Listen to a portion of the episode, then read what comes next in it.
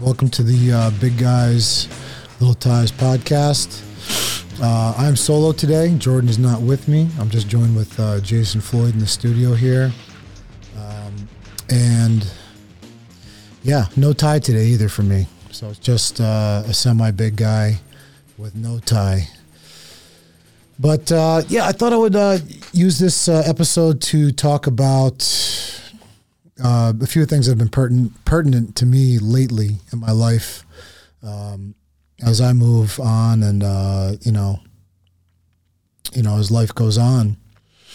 This is a, a way for me to express myself uh, while uh, hopefully passing a message on to other people, other young, other young men, young people. Um, and uh, you know, in my job that I do now, I work I work security. I work as a bouncer in a in a club, in a in a strip club, in a gentleman's club, and I find myself. Uh, you know, with my unique background, being a wrestler and a former professional fighter, um, it works well for me. Even though the hours are terrible, I do have two kids. I am recently uh, divorced. Uh, well, technically, my ex and I were never legally married but we had two children together and we were we lived as, as if we were married for uh, about 11 years almost 12 years. And you know I, the, the initial separation part obviously was very painful but i believe that time heals all wounds. And i've uh, used a lot of the time to uh, look to improve myself uh, you know reading books listening to uh, different people, you know, on YouTube, on podcasts, and conversations I've had with people to understand like where everything went wrong in my relationship. And you know, at work, um, I, you know, see the strip club bouncer is, is a unique position because you don't you're not just a you're not just security. You do multiple things, right? You're you're technically a host as well. At least in the club that I work at, Scores in Tampa. Um, you know, we come around all different walks of life. And, uh, you know, I've developed friendships with people too, people that are normal people. You know, they just, they have problems like everybody else. Um, they have, some problems are a lot worse than others with some people, uh, but we all have trauma that we've dealt with in our lives. Some worse than others. Everybody has trauma. All right. Um, even myself, uh, you know, I, I, grew up in a, in a, in a very good family. I have my two parents have they've been married for over fifty years. Uh, you know, I have a unique perspective on life from my personal position that I've come into in my life, and so you know, I find myself not only, you know, acting as security or acting as uh, you know protection for customers against each other, against the staff, against the the entertainers. Um, you know, but I find myself engaging in conversations with people, and I find myself often just either listening or offering advice to those. And some, so what I'd like to focus on today's podcast is uh, basically, it's one person, but it's it's it's universal for a few of them. Uh, about a gentleman that I've had conversations with, and I do my best to help him in the little time that I have. I work an eight-hour shift, and sometimes I find myself talking to different people for hours at a time at the front door or inside or in passing. Um, and you know, I engage in these conversations because I'm just drawn to it. It's just part of I guess, me developing into the next phase of my life. Uh, it could be considered being a life coach. It could be considered just being a, you know, a listening ear for somebody. but I wanted to start off with uh, a few stories, and we'll see where it goes from here. So, drug use. All right, um, a lot of people use drugs to escape. All right. And uh, there's this experiment that I heard about. I don't know if it's really true because I read it on Facebook and then I did a little bit of research afterwards. But there was an experiment about with these two rats. Okay, these laboratory rats that an experiment was done with, uh, based on uh, cocaine. Okay, so they they put these rats in a cage, and they put two types of water in this cage. All right, they put regular tap water and then they put the regular tap uh, one container with uh, regular tap water, and they put another uh, container with a little bit of cocaine in it. And so the rats first went to these waters, and they went to both of them at first, but then, you know, afterwards, these rats only exclusively went to the cocaine water after a while because it was a stimulus for them. All right, and, and in the cage there was nothing in the cage at all. It was just the rats there by themselves, and so you know with food and whatever, and they just went to exclusively to the cocaine water. Okay, then they set up another experiment where they put, or part of the same experiment, they put other stimulus into the cages for these rats. Okay, so they put um, the same waters, the regular tap water with the cocaine water, but now inside of this other cage, they put all kinds of other activities that the rats could participate in. They put a wheel, they put mazes, they put like all these other little things, you know, like a climbing wall that they could go up on and things that they could do. And they found the the uh, scientists found in the second rat cage, rather than just going exclusively to the cocaine water, they went to both waters equally the same. Okay. So they had, so what was learned from this experiment, again, I'm not a scientist, not a doctor, not a psychologist. Um, what, what the scientists discovered uh, was that the external stimulus for these rats to have, these other activities for them to participate in, uh, basically alleviated the burden or the addictive quality to the drugs. Okay.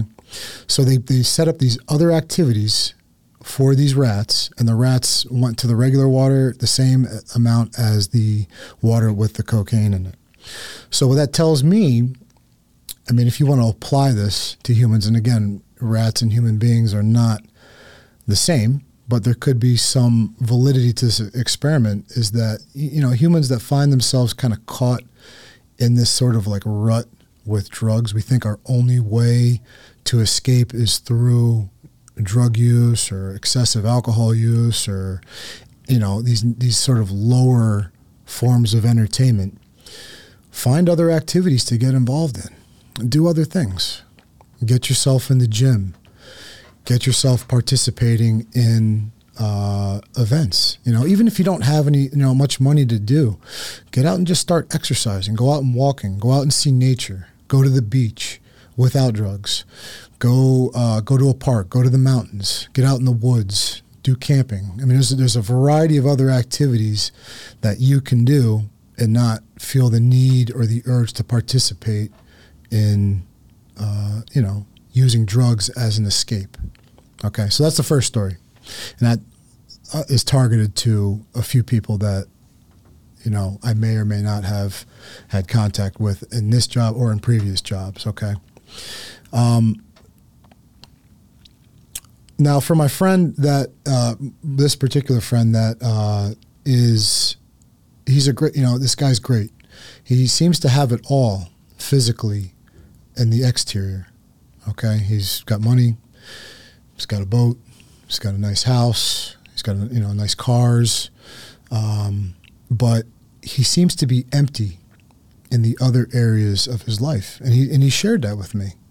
He shared. He says, "I'm just I'm very lonely, and uh, I don't really know what to do, and um, you know I'm just miserable. You know he's divorced recently. He's been you know he's a he's a good he's a good guy. He's smart. Uh, you know he's he's um, uh, he's got a great background. Uh, I don't want to say what this person does, but you know he's he's he's traveled and he's been a part of either the police or the military or fire or first responders, and you know, and him sharing these stories to me, you know, he's it's almost like a, a, he, I can feel the desperation in him. He's just l- looking for connection with people. And um, the point that I got with him and with other people that I see quite often is that money is not always the answer to happiness.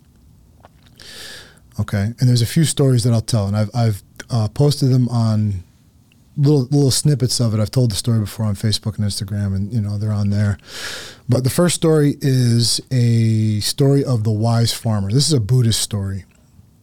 And I first heard this one from somebody and then I looked it up and it may or may not be written down somewhere. So I'm paraphrasing the story. So please forgive me. But it's the story of the wise farmer. Okay. Now, the wise farmer is the wisest man in all of China.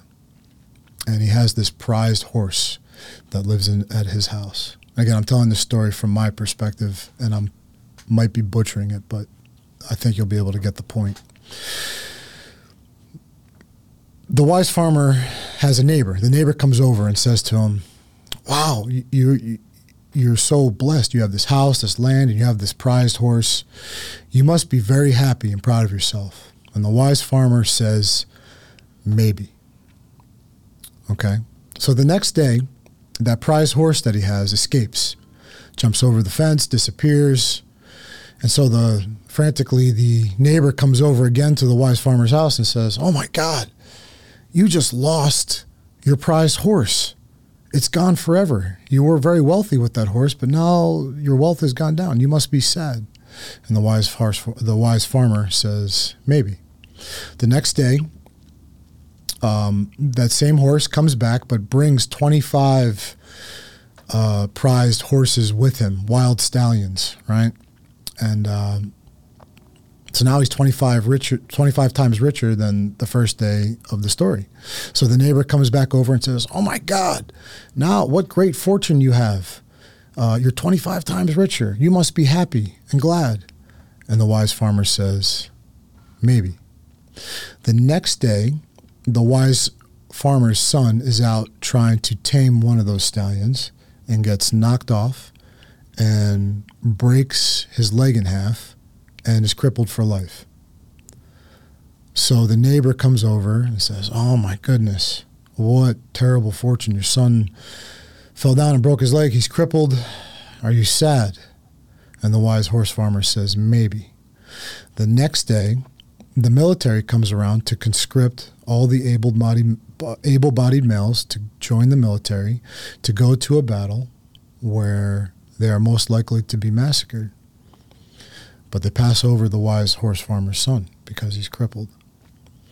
And so the the neighbor comes over and says, Oh my God, what great fortune. Your son got passed over where he was surely to die in the military. Are you happy? And the wise horse farmer says, Maybe. Okay.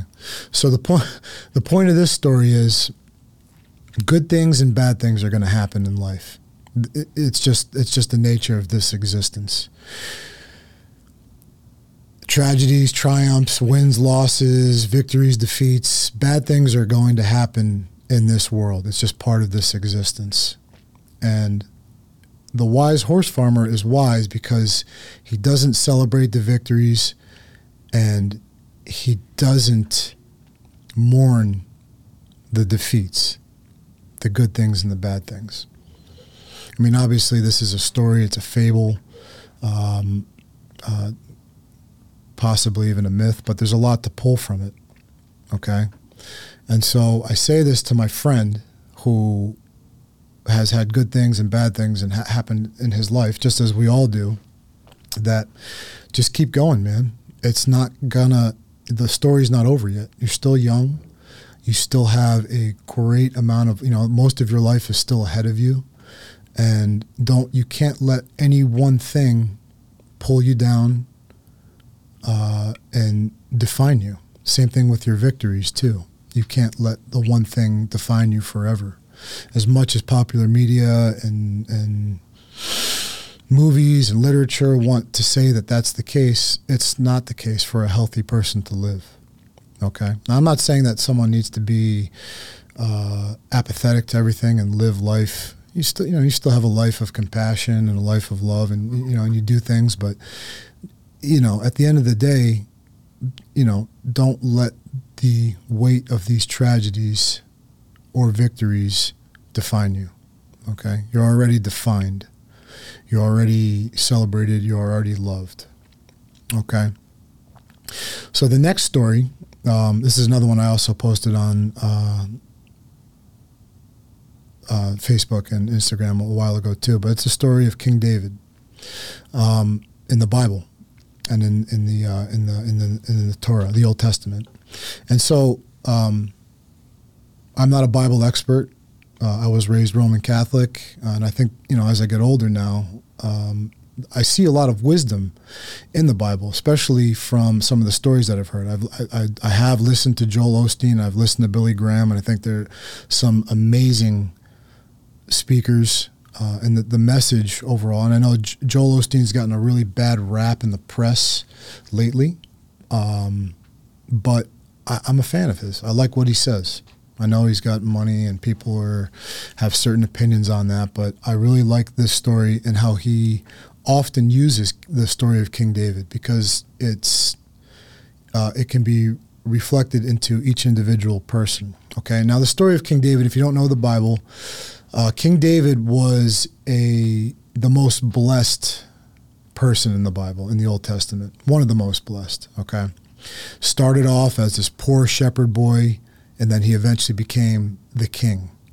All right, and uh, it was prophecy uh, prophesied. But one of the prophets came to his household and selected him and told his father that he was going to be the king one day. And the father was kind of like shocked. No, that's are you sure? Because he's you know he's just he's the, the lowest of my sons essentially. And again, forgive me for all, all the Bible experts that are going to listen to this story, but this is what I took from it because there's a lot of themes that can be pulled from the story and lessons that to be learned from the story of King David. So anyway, King David makes his way eventually to the palace, and he starts off, you know, he's a musician, and then he ends up uh, having an opportunity to fight in battles, and he eventually, uh, you know, he slays. You know, there's the famous story of David and Goliath, where he becomes a hero, and then you know, eventually he makes his way to become king. Okay, so he's a very and all all the while he's he worships God. He he worships uh, Yahweh. All right, and um, and he gives praise and he follows. But just like most people, he is flawed. He makes mistakes, and he makes one really big mistake or sin. You can't really say it's a mistake, but he commits a pretty heinous sin at one time. So he's already uh, married and has you know he has children, but he sees a woman bathing. This is the story of Bathsheba. He sees this woman uh, bathing off of his balcony one day, and he you know has one of his servants bring her to him, and he seduces her and gets her pregnant, and um, it turns out that she's actually married and has a husband who is fighting on the front right now. I believe his name was Uriah the Hittite, but don't quote me on that one. Anyway, uh, you know, David tries to cover up the sin by bringing because he, he's obviously conflicted with it, so he brings your, uh, you know, the, the, soldier back. I believe it's Uriah. Like I could be wrong though with the name. So he brings Uriah back, and in the midst, he tries to get Uriah to like cohabitate with his wife again because he brings him back from the war front because there's, there's, battles being fought. But they never Uriah he never tr- connects Uriah with Bathsheba again to try to like cover up his David's own mistake of so he tries to make it seem like that Uriah impregnated her, but Uriah never connects with her. Anyway, he's never able to fulfill and cover up his sin by connecting them. So in, in, in haste, in panic, he ends up having Uriah killed at, in battle. Okay, he sets it up so he gets killed, and it's just a massive, you know, nasty, disgusting crime that he committed. It was horrible. Anyway, he brings Bathsheba into the palace, marries her, and um, he eventually. Uh, how do I say this? So he there's, there's just bad things that are happening, but God sends one of his prophets over to David to basically accuse David and basically uh, uh, get him to admit that he had committed something. And David never really he didn't want he didn't want to admit it, but finally he admits the sin that he had committed by having Bathsheba murdered. And eventually, again, there's many themes to be pulled from this. Eventually, God eventually forgives him for his sin because he admitted. With that, you know, there was obviously there was a price to pay for this afterwards. You know, the baby ends up dying, and you know, uh, there's other forms of how do I say it? Uh, basic. There were problems that were caused from the result of this sin, but eventually he was forgiven. So I said this to my friend. Uh, who may or may not have committed some terrible acts in his life. We're all capable of forgiveness, okay? If you believe in God or the universe or the greater, you know, uh, higher power or the creative force that created everything, there's different names for it. Um, you're always capable of being forgiven. Now, you may have to pay a price legally at some point because there are different, you know, there's two sets of laws right? There's the laws of man and there's the laws of the universe or the laws of God, if you want to use those. That's my opinion on it. But we're all capable of being forgiven at the higher level.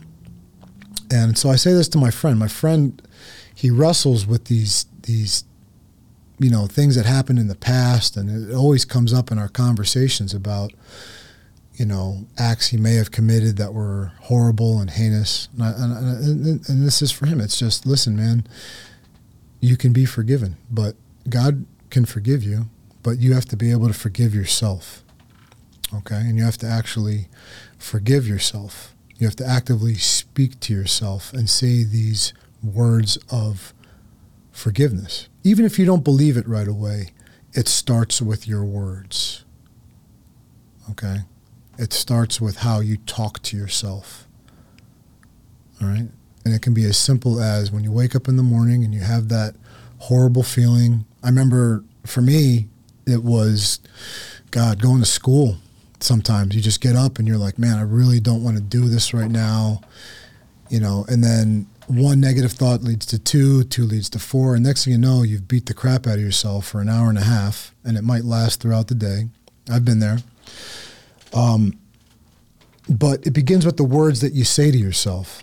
So when you wake up in the morning, uh, it's a simple uh, euphemism that we've heard before. Count your blessings. Okay, so when you wake up in the morning and you have all these things and all these feelings, and maybe you've done some things that you didn't want to do the night before, or the days before, or years in the past, it starts with telling yourself, I am forgiven. Okay, I am forgiven. then my tip would be to find this is where counting the blessings comes in.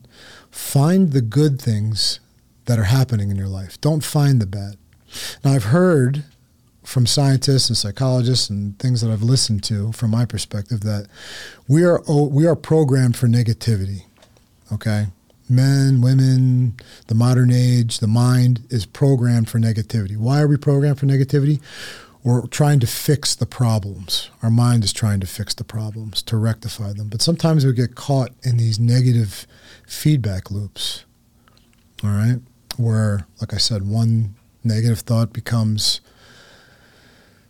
50 negative thoughts. And uh, you've just, you know, and it's a cycle that you go on every, every, that happens every single day for a period of time. And that can lead to, you know, a, a form of depression. Um, but a simple solution, one simple solution, it may not work for everybody, is to continually, as Joel Osteen would say, to bless yourself throughout the day. Okay? So when you wake up in the morning, it's, well, I'm thankful that I have hands. Or if you don't have hands, just I'm thankful that I have feet. You know, or I'm thankful that, you know, the sun is shining today. And just sit in those moments of gratitude. It could be even a memory that you had of something a long time ago. Stay in those positive memories for an extended period of time. And if the mind eventually goes away from it, just, you know, recognize that something that you're going in that direction. Once you recognize it, you can snap yourself back into the positive direction. Okay. Another little tip I wanted to uh, add also too, and I heard this one from Eckhart Tolle. He's got a great book out there called The Power of Now. Um, uh, he's a spiritual teacher, modern guy. Really interesting story from Spain and Germany. Lived in both places growing up, and um, he just kind of had an awakening at a certain point in life because he was filled with depression his whole life, and then one day everything changed for him. Um, but with Tolle, he said it like this. He said, and I'm sure he heard it from somewhere else too. Everything leads back to fear. Okay? So everything leads back to fear. Anger, again, I'm paraphrasing this. Anger is the godfather or the or the parent of fear. Okay? So most people when they get angry for these, you know, for any situation at all, it's a situation where they're afraid of something. If you trace it, if you follow that thought, like, why am I angry? If you question yourself, why am I angry about this? Why is this bothering me? For me, it's with my kids sometimes.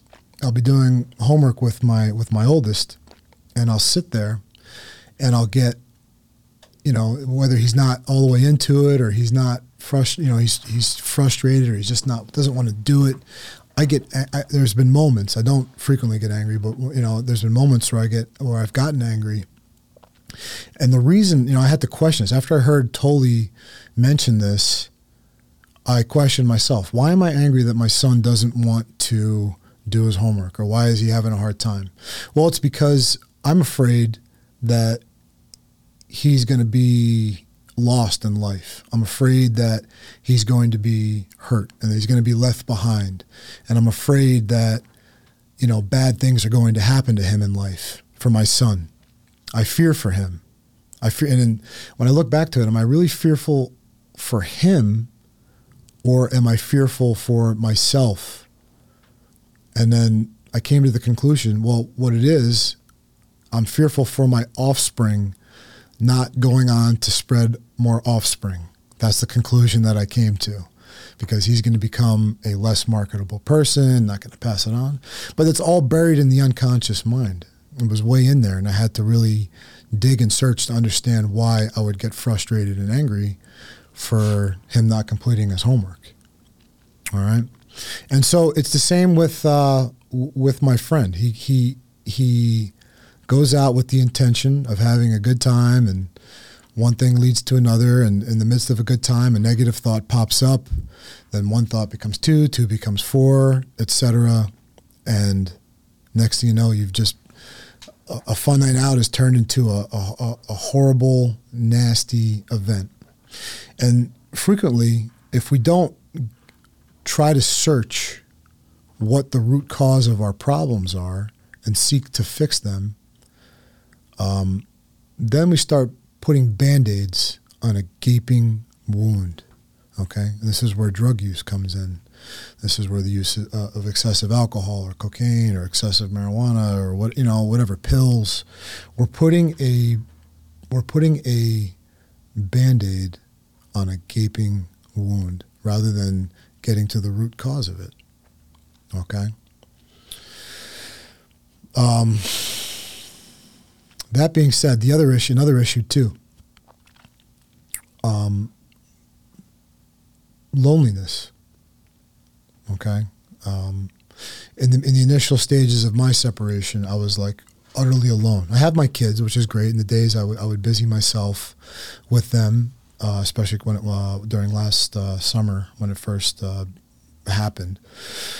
Um, I believe going back and doing some research that I suffered from codependency. Okay, now there's a lot of codependency is like it's it's not a direct. Uh, I don't know if there's an exact definition for codependency. Correct me if I'm wrong, but from my definition of codependency, is waiting for other people to kind of like love you and care for you because you don't really love or care for yourself as much.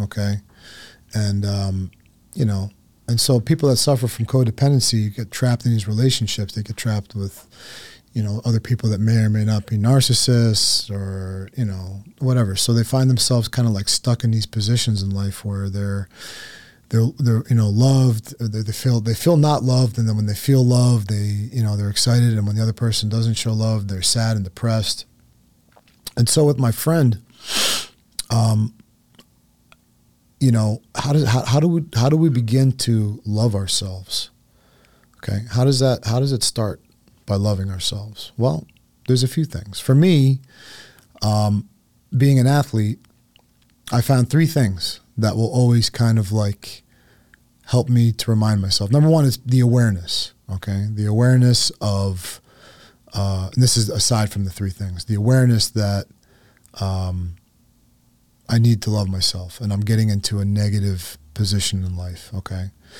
so it's physical, mental, and spiritual. Okay, the physical. Number one, uh, take care of your body. Okay. Get to the gym. Work with a personal trainer if you can afford it. And if you can't afford a gym membership, you can do some basic exercise routine at your house. All right.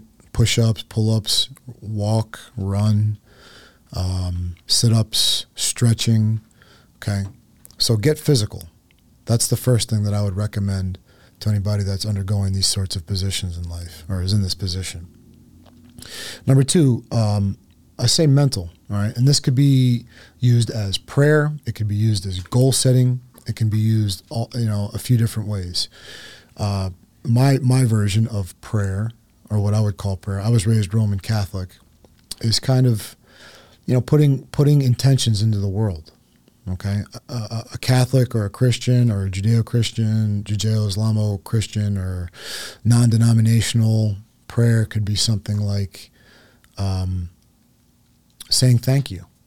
Just thank you know, just thank thank you God, or just thank you to existence, or thank you to the universe for giving me the opportunity to live, because living is a great blessing.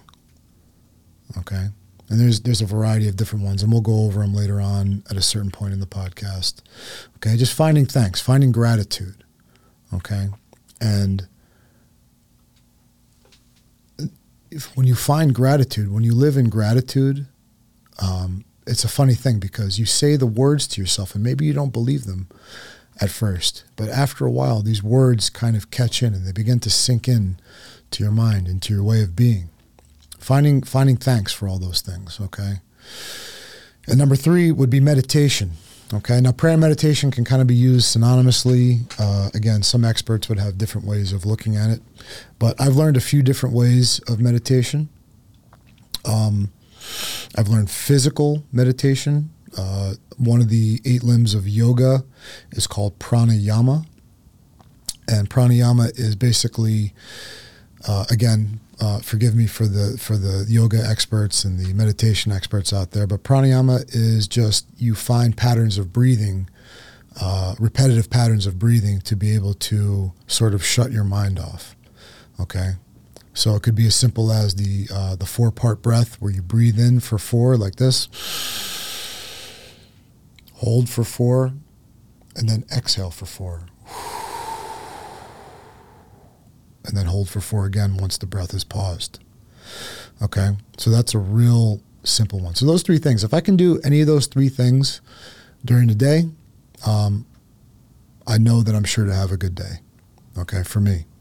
Uh, the challenges don't seem as challenging. Uh, the victories aren't as great. I'm not going to get so high. I'm not going to get so low. Um, but if I had to choose one of those three for me at this point in my life, it's definitely physical exercise. Okay, physical exercise. Uh, you know, there may be a point where I get injured and I can't do those, do physical exercise because I hurt an ankle or a knee, or maybe I got into a car accident. But I'll have always those three things, one of those three, to fall back on. If I can do all three, my day is bulletproof.